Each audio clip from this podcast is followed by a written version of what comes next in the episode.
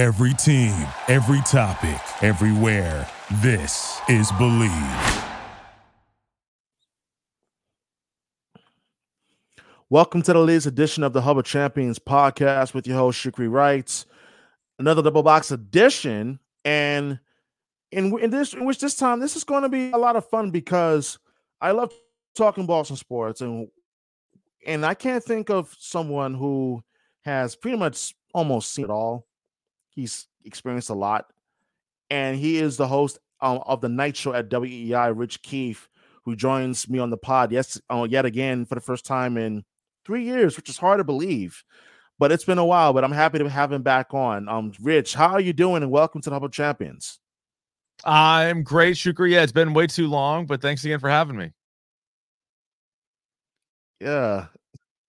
Yeah, my, my pleasure, man. My pleasure. Um, you know, you know what else has been way too long? Uh, the Boston Bruins' um, ability to actually hold on to a lead, and that's going to be the lead topic on this on this particular podcast because um, as the Bruins get ready to play Thursday night against the defending Cup champions, I am I'm thoroughly annoyed, pretty pretty much ticked off with this team right about now. Um, and it's not just the fact that they've had a disastrous road trip, but rather there have been issues that I warned people about back in December that has now grown larger and larger, and that is their inability to hold on to leads in the third period. Rich, with this team approaching the trade deadline in just a little more than a week from now, what do you foresee the Bruins doing at the trade deadline, and what type of decisions do you think the Bruins will need to make in order for them to make a serious run for the Cup come April? Yeah, they got a lot of decisions to make because I think they're better than I thought they were going to be, at least record wise. I didn't think they were going to be in first place for as long as they were. And I know it's kind of back and forth now, but I thought last year was the year to go all in. Last year mm-hmm. was, you know, Bergeron, Krejci, do what you can and try to win a cup. Didn't happen. Now they're better. You can't just sit there and do nothing though. And so Don Sweeney has already traded away all of his draft picks, so he doesn't have that to deal with. They're right up against it salary cap wise. So it goes back to the question that many of us Bruins fans had all the way at the beginning of the year. What are you doing with the two goalies? What are you doing with with mm-hmm. Linus Ullmark? Is he really a part of the future, or can you trade him and another roster player or two in order to upgrade the team? You know, they probably need a center, they probably need a defenseman, but you can't just trade picks anymore to get those guys. So you have yep. to figure it out. And I think Linus Ullmark, I think Matt Grzelcyk, and I think Jake DeBrusk are the three prime candidates. Maybe not all three of them gone, but one or two of those guys might have to go uh, in the next couple of weeks. It's funny because when I mentioned on Twitter that I, I'm open to actually moving Linus Ullmark at the trade deadline. You have Bruin fans who many of them lack common sense on Twitter. They don't they get emotional. Um and and and I and I knew right away it was like this, of course, this wasn't going to go over well. But the reality is this you can't get sentimental in business. You can't get like you know, you know the old saying, you can't get in your in, in your feelings. Mm-hmm. But the reality is that, as you mentioned, they traded away the draft picks last year. They're not they're not at a position of strength where they have prospects or they have um, draft picks where they can they can move off of. They've done that now. The reality is, as you put it perfectly, they're going to have to make those decisions based on the players that they have on the roster. As you mentioned, Grzelcyk, Jake DeBrusk, Linus Ullmark, all three are, are legitimate trade candidates and so forth. And and what's crazy now is that more and more people people are saying the Bruins should consider really trading Linus Ullmark. I'm like, well, I I said this last summer that they should have traded him then when his value was much higher, but they didn't. So here we are. Rich, at what point are we in, in terms of the Boston sports media landscape and fans? When are we going to stop circling around um, the, the, the barrel of stupidity? Because it just seems like more times than not, we don't really learn or listen to logic when it where when it, and where it applies until well after the fact, and then it's a little too late. Oh yeah, like it's easy to rip the GMs and and do all that, but then there are moves that a lot of people wouldn't have made when they should have made it. And you know, case in point with mm-hmm. the Linus Ullmark thing, I mean, it was very clear that you know that was a great, great season that Ullmark put together. But Swayman is the goalie of the future for this team, And you can really only go so far if you have two high paid goalies. And I know Swayman isn't super high paid yet this year, but if you're just talking about the ability to add good talent on your roster, you probably have to break yeah. that up. And it's one thing, you know, you might have a better argument on your case if both guys were playing lights out. You'd have a much better argument if if one or both guys were cheap, but that's not the case. So yeah, they should have traded Linus Ullmark, sell high, right? As it goes, sell high on Linus Ullmark. They didn't do it. So now I wonder what kind of return you can actually get mm-hmm. and and and how that goes. But you know, just because you kept them in the in the offseason doesn't mean you're forced to keep them in the next two weeks. You know, maybe there's a team out there that says, All right, this is our best chance to go for it. We're gonna we're gonna go get Linus and you know figure it out from there. But yeah, that was frustrating. But one thing, Shuker, you're always gonna get is fans losing their minds and fans, you know, not being not buying into stuff, getting yeah. attached to players, getting attached to certain things. like that's just part of it. You know, that that's a great part of it. But yeah, sometimes there's yeah. there's no uh convincing people otherwise. Of, of course, and that's and that's part of why I, I, I tend to have a lot of fun on, on these platforms where it's like you want to get mad at me, fine, but the truth is staring at you in the face. Right. So if the playoffs start tomorrow, don't be mad at me that I didn't warn you that a team like that the Toronto Maple Leafs they could actually beat the Bruins, something that they haven't been able to do in the last decade, or or a team like Florida, who and I've been warning Bruin fans for weeks now. This is a better Florida team this season than what you saw last year that came up from 3 1 down. So, at what point do we really start to look at this team with, with, a, with a lens of reality that there are glaring weaknesses that has to be addressed, or this is going to be an early playoff exit for this team come April? Yeah, I mean, for me, last year was just such a crusher that I have a hard time buying in mm-hmm. regardless. Mm-hmm. Like it, and we'll see what the trade deadline brings. But I mean, your best players are on your roster. Like I'd be surprised if they got anybody that's, you know, better than any of their top three or four forwards or their top two defensemen, or you know, obviously the goaltending situation is what it is. So I just this this team more than any other is prove it in the playoffs. Like you got to get in the playoffs. You have to prove me wrong, prove a bunch of other people wrong because if you had, I was saying this the other night on the show, if you had to right now make a prediction, are they more likely to get bounced in the first round or make it to the uh, cup final?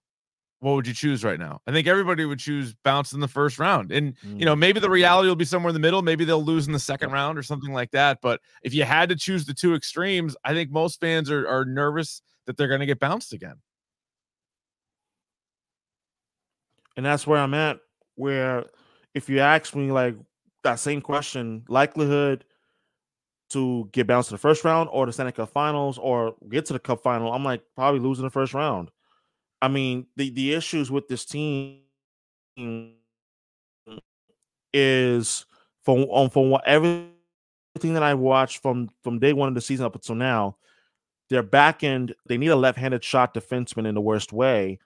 Um, they they need a left-handed shot on and defenseman in the worst way, but then also they need help in terms of their their bottom six scoring. I mean, their fourth line has done a tremendous job of late of of, of contributing offensively, but you're getting next to nothing from your from, from your third line. And I just wonder on the trade market right now, like who do you look at and you say that, hey, you know what? Maybe this guy could be um, a little bit of help offensively. I, I personally have said they need to go out and get Noah Hanifin. I'm standing on that hill, whether it mm-hmm. happens or not. But I do think Limp Noah uh, Noah Hanifin for a left-handed shot defense can help this team in terms of bottom six forwards. I mean, what I mean, usually I think the Bruins should look into uh, the likes of Vladimir Tarasenko or or, or, or maybe a um a, Lars Eller, who, who could be a, a, third line center since um, Charlie Coyle has been shifted to the top mm-hmm. six.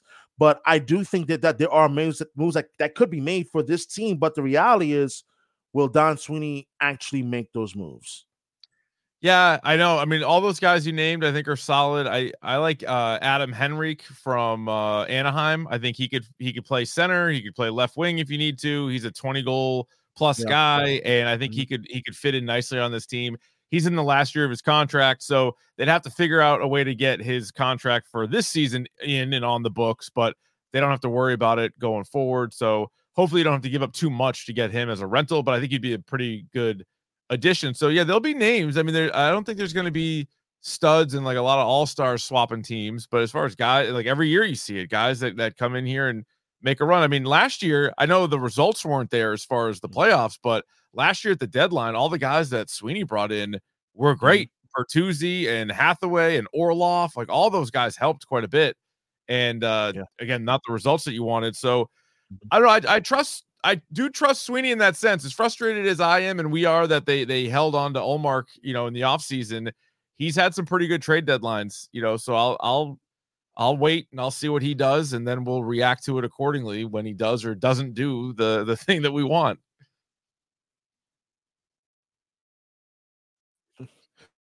Absolutely, and I think this is going to be a very telling um, trade deadline coming up next March eighth.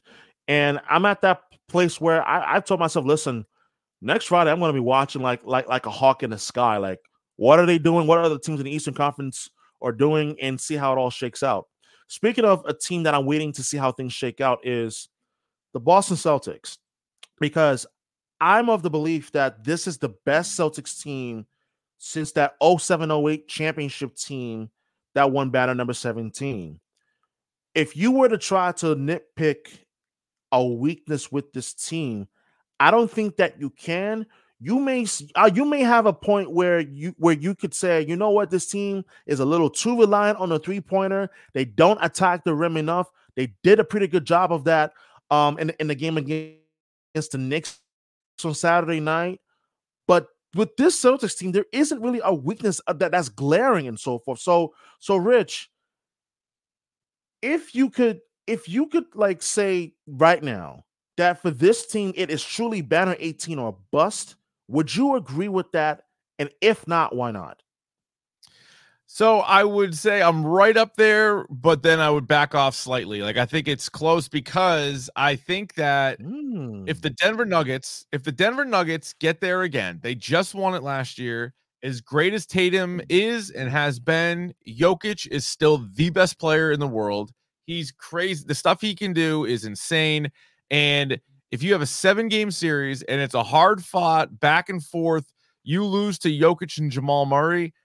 I can't then say, like, what a disaster, what an awful season, right? Because every time you lose a series, there's different ways, right? You can get swept. You can play seven games where there's multiple overtime games and it's anybody's game. You can come back from 3 1. You can blow a 3 1 lead. So I think if it's a hard fought series against the Nuggets, and that might be it there, because I, I don't, I, I after the Bucks got Doc Rivers, I kind of wrote the Bucks off. I don't think anybody else in the Eastern Conference is ready to go. The young teams in the West kind of intrigue me, but I think it's Denver. So like that would I think it's a bust if they lose to anybody other than Denver is how I would kind of simplify my answer. If you look at the teams in the West, outside of Denver, what are two teams to you that you would say you say, you know what? I think they have a legitimate chance of getting to the finals. OKC's got to be one of those teams, in my opinion. Yeah, OKC, it's crazy what they've been able to do. They're so young. I mean, everybody that plays on their team is like under 24 years old, I think. So they mm. they've been fun. But I would go with the Clippers. Yeah. You know, I, I know for years they would hit their head against the wall and they didn't get very far. Again, part of that was the Doc Rivers thing. But Kawhi Leonard and Paul George, that's a pretty good combination. And then Minnesota's been cruising right along all year, and Anthony Edwards is taking his game to the next level. So I like those teams. I don't, I'm not sold at all on Phoenix or LA or, you know, Dallas or any of those teams. Mm. I would mm. say Denver number one with a bullet, then the Clippers, and then those two young teams of Minnesota and uh, OKC. In the East, you talking about with the Bucks, like not really um buying to um to, to, Milwaukee. I'm there with you because once a coach has shown me time and time again that he has that choke factor in the in the playoffs, I have a very difficult time trusting him. And I'm I'm at that point with with Doc Rivers where I don't care the fact you have Giannis Antetokounmpo and as well as Damian Lillard. I, I don't care. Your track record alone tells me, and you had um you you had Joel Embiid and as well as um James Harden um as your one-two punch in Philly, and you couldn't get the job done. So what leads me to think that things are going to be any different in Milwaukee? And I think and I talked about this with Justin Turpin, also of WEEI, that the only team in East that really would give me concern when healthy is the New York Knicks. Would you agree? Yeah, and I, you know, Randle, that that injury, we've heard multiple timelines on that. So if you said Julius Randle is full go, hundred percent, and then the season that Jalen Brunson has had, I think that's a tough team. I kind of like mm-hmm. Indiana, and I don't, I don't think Indiana's ready for it this year. But it's hard to argue with how good Halliburton yeah. is. So I think they're like a fun team. They're not ready yet. I'm a massive Donovan Mitchell fan, but I don't think Cleveland's there yet either to like to win a, a seven game series against the Celtics. But I'll tell you, whatever series Cleveland and Indiana, like if they play each other or whoever they're playing against, I think it's going to be really entertaining. And maybe in another year or two, that's who's kind of knocking on the mm-hmm. door of the of the Celtics. But yeah, I mean, once uh Doc went to Milwaukee, I never really thought Philly was a major contender, and then Embiid gets hurt, so you're like, yeah, maybe it is the Knicks you know they can they can be tough but mm. that's why the celtics really shouldn't lose to anybody in the east i mean the celtics should be able to roll through the conference yeah. and I, and I agree like but the, i think the Knicks pose a challenge because when healthy mm-hmm. i think this team could potentially match up well especially defensively when you look at the likes of josh um, of Josh Hart, uh, Mitchell Robinson, and a healthy Julius Randle, obviously Jalen Brunson playing like an MVP um, candidate, and and and you and then you look at what the Celtics have in terms of like one through six. I don't. It's very difficult um, to find a better one through six in the entire NBA, East or Western Conference, when you have a healthy Chris Porzingis who has been by and large but healthy this season, and you've seen how big of a difference that he has been for this Celtics team. So, Rich, I'll ask you: Has Kristaps Porzingis been the bigger missing piece for the Celtics' offensive success and as well as defense, or has it been Jrue Holiday who has formed alongside with Derrick White to be the best defensive backcourt in the NBA? That's a good question. I mean, the combination of the two of them has really kind of set them apart. I mean, I guess I would have to single out Porzingis just because I was worried about all the injuries. I wasn't sure how he was going to be able to to fit in he's fit in seamlessly. And you think about all the different guys they have brought in over the last several years to play with Brown and with Tatum. I mean, you're talking about Kyrie mm-hmm. and Gordon Hayward and Kemba Walker and Malcolm Brogdon and Marcus Smart. Like all these guys have been here, come and gone. And Porzingis, like right away, fit in. So I would give Porzingis the most credit for how this team looks. I mean, again, outside of Tatum, but I would say Porzingis but Jrue Holiday has probably given up the most. You know, Jrue Holiday is not averaging anywhere near 20 points per game. Jrue Holiday mm. is guarding every guy on the other team, it seems like. Whoever they want to put him on, he ends up guarding them. So, Holiday, and I think it really helps to have the one guy who's won a title. You know, I, I get so sick of when some of the Celtics broadcasters yeah. are like, Al Horford's such a winner. I'm like, yeah, he's never won an NBA title though. Like, yeah, he, he won in college finals, but like he's not mm-hmm. like he's like he's just a winner. That's all he does. I'm like, well, how about guys that actually have NBA Finals winning experience? And that's Jrue Holiday. That's what he brought to the table, and I think that is uh, already helped. And I can only imagine how much more it's going to help come playoff time. And that's where like my mind is in terms of that experience that Jrue Holiday brings to the table that no one else has in terms of having won. Obviously, about maybe 60, 70% of the roster of this current Celtic roster has experience having been to the finals just two years ago. Obviously, talking about Tatum Brown, um, uh, uh, uh, as those two uh, primarily, and and as well as Horford. But I also bring myself to this place where, for the first time, probably in the Tatum Brown era, you're seeing a campaign that's being launched in in regards to Jayson Tatum being the NBA MVP this season. And you're hearing it a lot more from his teammates and how they have been vocal as to that he should be the MVP this year. If Joel Embiid does not get disqualified from being an MVP um, candidate or winner because of the number of games that he that he'll be playing this this season, but who knows when he comes back? I think the conversation really goes goes back to Joel Embiid winning MVP again this year because how incredible he has been when he was healthy. but it's Tatum now. So what I what I want to uh, ask you is what I don't understand is why is it that it's mostly his his teammates that have been vocal about him in, in terms of his MVP candidacy versus Tatum, who I can't remember a year that he has been more focused on winning a championship than he has this season. Yeah, you know, and Tatum has definitely been asked about it around All Star break. He was asked about it. One of the games after the break, he was asked about it. Might have been the Bulls game, and he has talked about it. And I think he's made it clear that yeah, he would love to be the MVP. And he also knows that some of the other guys in the MVP conversation might average more points than him and things like that. But what he's doing is he's trying to win. Like that's the that's the number one goal. And so I've always said you can do both. You can be the MVP and you can be on a title team. I think he's got a real good chance at it. I mm-hmm. think Jokic will probably win. You know, he won back to back years, and then Joel Embiid won it last year, and Jokic finished second. And now Embiid, like you said, hurt. He's out of the picture. It seems like Jokic, every time you look up, he's putting up a triple double. So I think Jokic will probably win. But being the best player on the best team, right, with the best record, that should put you in the conversation, which it has. I mean, he was Tatum's been first team All NBA each of the last two years. He's going to be first team All NBA again this year. And I would probably put him second. Like if I was doing my voting, I know Shai Gilgeous-Alexander has been awesome. I know Luka Doncic has been awesome.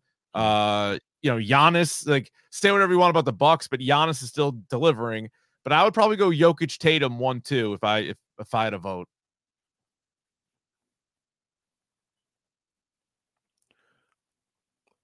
It's hard for me to argue there. And I know there's going to be a conversation like between now and the end of the regular season, but I think the focus right now, the priority for this team should be, and it is winning um banner um 18 in June. And for for a tandem and for a team that is so steep in winning and in, the, in tradition and history and so forth, and there has been so much has been made of Tatum and Brown during during this era that at one point, and I will admit this, back during the pandemic when they were in the bubble and they lost to the Miami Heat um, in the Eastern Conference Finals, I was wondering then whether if they will ever be able to win a championship together as a duo. And we are now at that point where Tatum and Brown, they are they are far better together than they are apart. I mean, for, for goodness sakes, Jaylen Brown was an all-star this of this season. No surprise there. But if they were to win battle number 18 this season, Rich, does this change the per- the perception in terms of Tatum and Brown being able to to win together and as well as be the true pillars of this team that so many people have viewed them as over the years. Yeah, I mean, absolutely. That's what it comes down to, especially in the NBA, you know, more so than any other sport outside of maybe quarterback, where we put all the pressure on a quarterback. The quarterback has to win a Super Bowl. But it, it, the NBA, the best players have to win, and you can only be said that you're the best, or the best young player, or the best duo, or the best this. But if there's no title attached, it's all right. Well, now maybe it's somebody else, and you got to kind of look to another direction. So, I think because Tatum and Brown had so much success, even team success early on, and it didn't take them long to be in the Eastern Conference Final. I think mm-hmm. a lot of people were like, "Oh, well, then they should win. They should win it earlier. They should win it sooner." And the reality is, when a young guy is the best player on a team, it usually takes that guy six, seven years to get to the finals or to win the finals. And if you want to talk about, you know, LeBron or uh, what Curry or you know, it, it's t- Giannis, Jokic. It, t- it took all those guys a little bit of time to get going. The difference is Celtics. It's the you know the the franchise that you talked about, the the winningest franchise, and you know they were there early enough that I think it started to change expectations. But now, you know, circle back to they are the favorites. You can't cough up many opportunities when you're the favorite until now you're on like a different list. Like now, here's a list of mm-hmm. guys that can't win the big game. Here's a list of guys that are, you know, that, that choke in the playoffs. So there's a lot of pressure on them. But if they do pull this off, then yeah, that that sort of goes back to put keeping these two guys together and now sort of sky's the limit because in the NBA it's easy to get greedy it's easy to start talking about back to backs it's easy to start talking about how many titles can you win but yeah you got to get that first one clearly you got to start with that mm-hmm. first one and uh, that's where they're that's what they're staring at right now. You know what else is is worthy of staring at in a good way? The dynasty. Have you have you had the chance to watch all four episodes as of yet Yes, I have. In fact, that's where I want to go to next because the, on the previous episode of the Hub of Champions, I had the privilege and honor of, of interviewing Matthew um, Hamachek, the executive producer of, of the docu series you can watch on Apple TV Plus, and and I talked about one particular thing that I was really disturbed by. Like I was disturbed by by like the fact that 03 and 04 seasons were glossed over. And I thought that those seasons should have been at least discussed a bit more, mainly not in the way that 01 was talked about, but 03, 04 were equally important to the dynasty in terms of the dominance that those two that those two teams was back-to-back seasons the Patriots had. And and Red do you feel lack of discussion surrounding the 03, 04 teams, or do you think that it was eh, um, it, it, it, did the series at least some justice that, that you just talked about Super Bowl 30, 38 and 39 without going in, into detail? No, I'm with you on this. Like I overall I have enjoyed the series to this point, but I definitely have plenty of nitpicks and criticisms and one of the big ones is how they glossed over 0304. There were so many things from 0304 that they should have included and and chose not to. And I know they're trying to do shorter episodes and they're only doing 10 episodes and and whatever. I well only 10 episodes. They're doing 10 episodes, but you know, they're not full hour long each time. And 0304, there's so much in there. And they, there's even a moment where Tedy Bruschi yeah. has that line about hey, you know, somebody, one of his teammates, like, well, if we win this one, it's whatever. If we win the next one, like, that's a dynasty. The name of the thing is the dynasty. And to what, what got you to be a dynasty in the first place is winning 03 and 04 and they just like show the score basically yep. and they're like oh yeah then they beat then they beat the eagles and the, or the panthers and then the eagles so i thought that i mean there was a 21 game winning streak in there from 03 to 04, which is the longest winning streak in uh, I think in NFL mm-hmm. history. Mm-hmm. There is uh, cutting Lawyer Milloy right before the 2003 season, and then bringing in mm. Rodney Harrison. And I remember at the time being like shocked because you know now you look back on it, Bill Belichick has made surprise cuts and surprise trades all the time, right? Like that's kind of a classic Belichick thing. But the Lawyer Milloy one was the first one. And he had played two seasons with Bill, or I guess three seasons with Bill.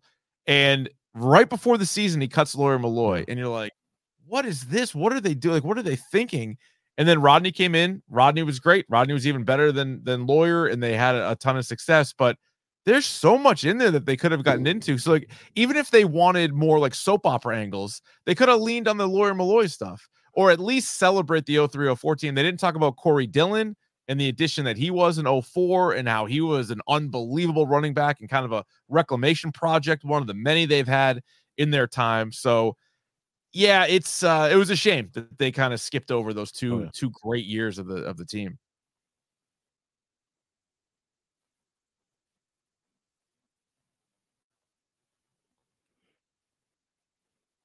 I was disappointed because I thought that in order to tell the story, you have to be able to include the important parts as well. It doesn't mean you have to go into every a little bit of detail, but you can't talk about the dynasty without talking about 0304. I mean, that those between those two seasons, they went 34 and 4, obviously winning back to back.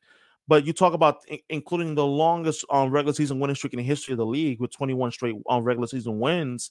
I mean, like it's kind of like like you you you you kind of like did it a little bit of, of, of a disservice and I just thought that, just like, and I'm not comparing docu series at all, nor am I slamming um, the production of the, of the series, but I thought that as part of st- storytelling, you have to be able to at least give it some due, like some some due due justice, if you will, in terms of being able to talk about the, as you talked about, um, like Lawyer Milloy, him getting cut prior to the 03 season, that um that in itself was a, is a big part of, of the story of the 2003 Patriots. And you talk about 04, like, like a big a big part of that 04 season was you like, hey, can you um can can we do it again? Like because if we do it again, now it's a dynasty. And Tedy Bruschi talked about it in the episode. Yeah, so the fact that they kind of glossed that over is really surprising to me because that's what made him a dynasty. And then what they were able to do after the fact and then have another run with three more Super Bowls made it, you know, one super long dynasty. I know some people view it as sort of like two different dynasties. I look at it as just one long one because you had the same coach quarterback. Uh, but yeah, there was a lot in there. And I know they had to get, and I had a feeling this is what it was going to be because after I watched the first two episodes, they announced, uh, all right, next week. And it was like episode three and four. And episode four was already about Spygate. And episode two, they weren't even in the Super Bowl against mm-hmm. the Rams yet. And I was like, oh man, they're gonna they're gonna rip through this thing.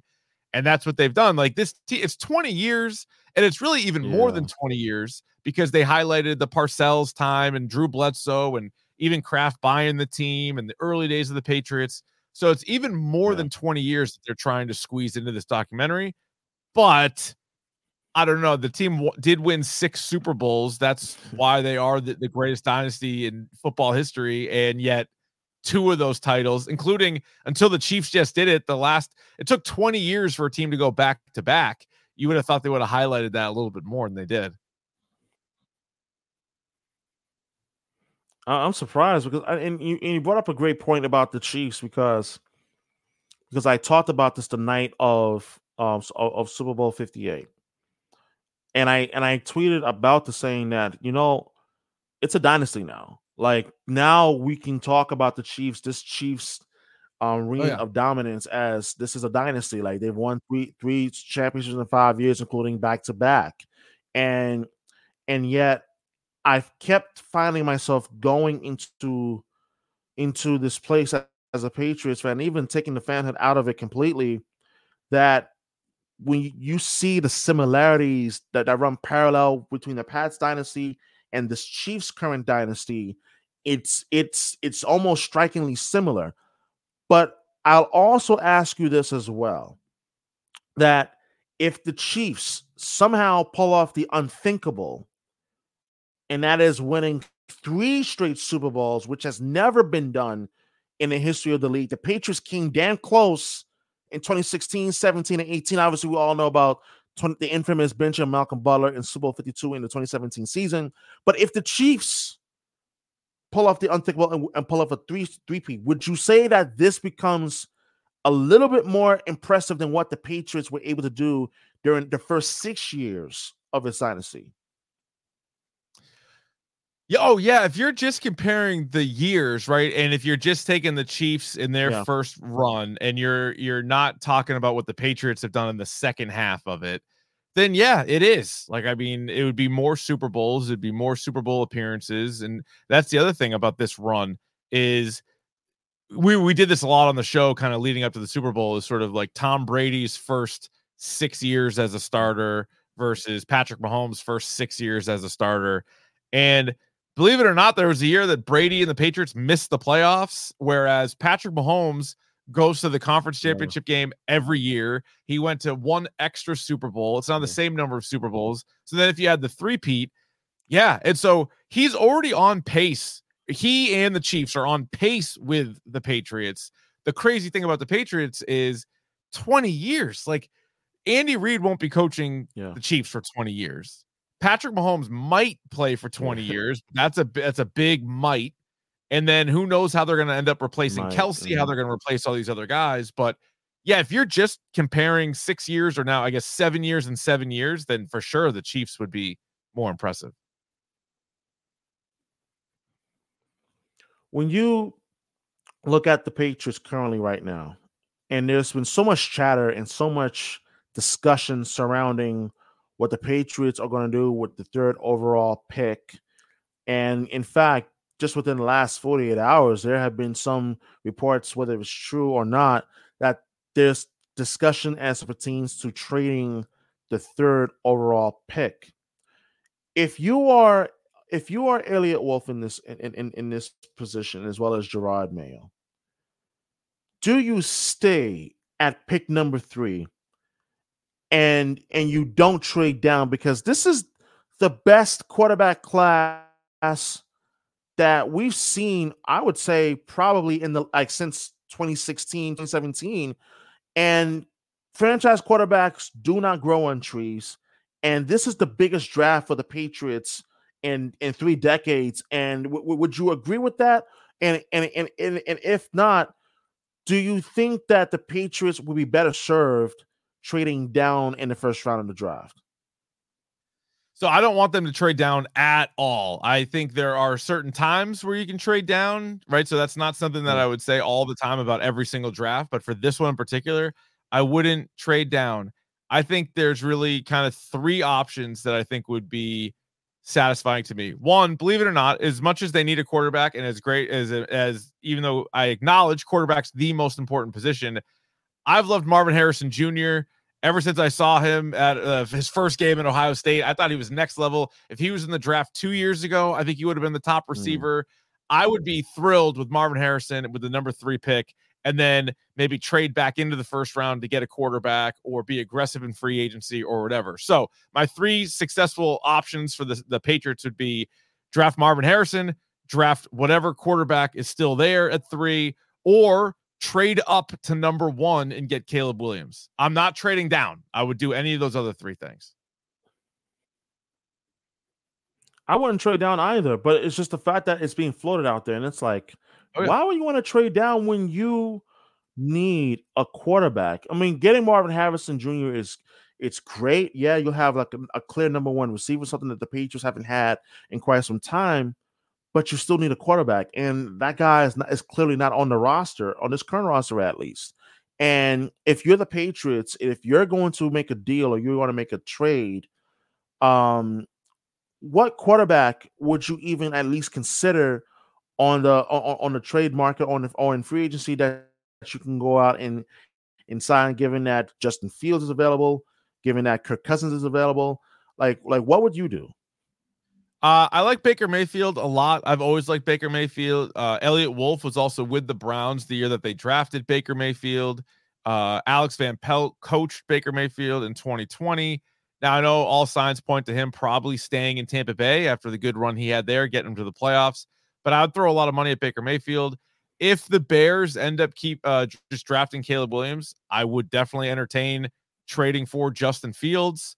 Uh, and then after that, it would probably have to be like Bo Nix, whether that's late first round or your second round pick, the, the quarterback out of Oregon, Michael Penix, the quarterback out of Washington. So I think if you go Harrison at three, or if you do, you know, what neither of us want and trade down, there are at least a handful of other quarterback options out there, which would be a significant upgrade over what you currently have. Absolutely. Um, um no, no question about it. And I want to touch on the Red Sox just a little bit before we wrap it up. Now, the Red Sox, they're they're entering the season with with really not much expectation, considering that even at this current moment in time, they still have not made a move to address the starting rotation, and Jordan Montgomery is still available. And at what point do you say stop teasing the fan base? Stop teasing the media because that's what they've been doing as of late and go out and make a move. But all signs have shown that they have not shown the willingness to go out and make a move that's going to bolster this rotation where they need help and they clearly do not have a number one guy on on, on in, the, in the starting rotation right now. Yeah, it seems like it's just been a game of chicken between Jordan Montgomery and his agent Scott Boras. Of course, it's Boras. he represents everybody and the Red Sox. And as much as I want the Red Sox to spend money, and I, you know, we've been screaming at John Henry to spend money on the team, they shouldn't have to overspend on Jordan Montgomery. He's good. He's not great. So if they ended up giving him seven yeah. years and some ungodly amount of money, all right, you added him to the rotation, but really at what cost? And is that going to prevent you from making other moves down the road? So it doesn't seem like any team is really in love with Jordan Montgomery. So maybe that price will come down low enough, or maybe he'll settle on like a really short term deal. So maybe the average annual is kind of high, but it's only for a few years.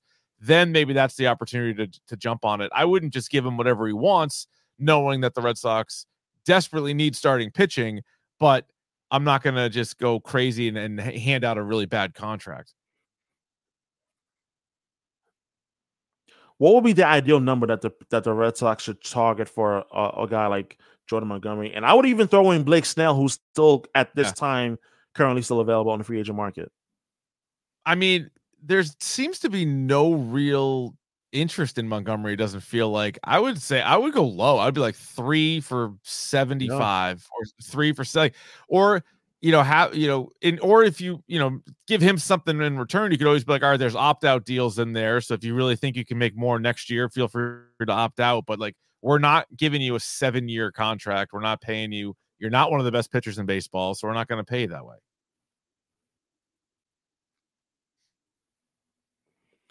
And and last question I'll ask you in in terms of the upcoming spring, which is hard to believe is literally right around the corner. Um, if you were a man who bet, which mm-hmm. Boston sports team come the spring do you have more faith in belief that will win a championship or bring a championship back to Boston, which will be the first in five years? Would it be the Bruins or would it be the Boston Celtics? You choose. Celtics, and it's not even close. And I know they haven't done it, and I know like this group hasn't done it, but it's still the Celtics. It's just definitely the Celtics. I don't think they're gonna rip my heart out the same way. Although they've been up in series and they've lost it, and maybe maybe it should be closer in my mind to the Bruins, but no. After what happened last year with the Bruins, I'll pick the Celtics mm-hmm. over them every single time.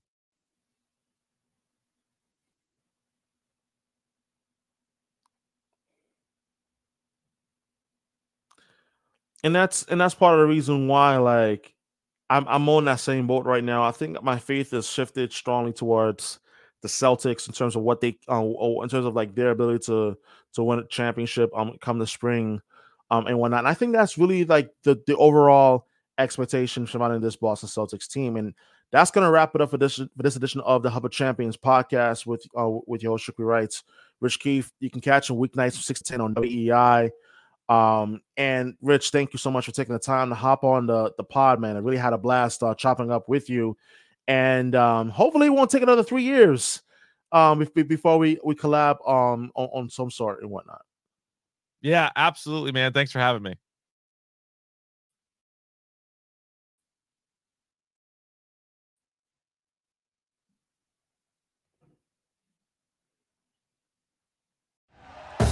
Thank you for listening to Bleav. You can show support to your host by subscribing to the show and giving us a five star rating on your preferred platform. Check us out at Bleav.com and search for B L E A V on YouTube.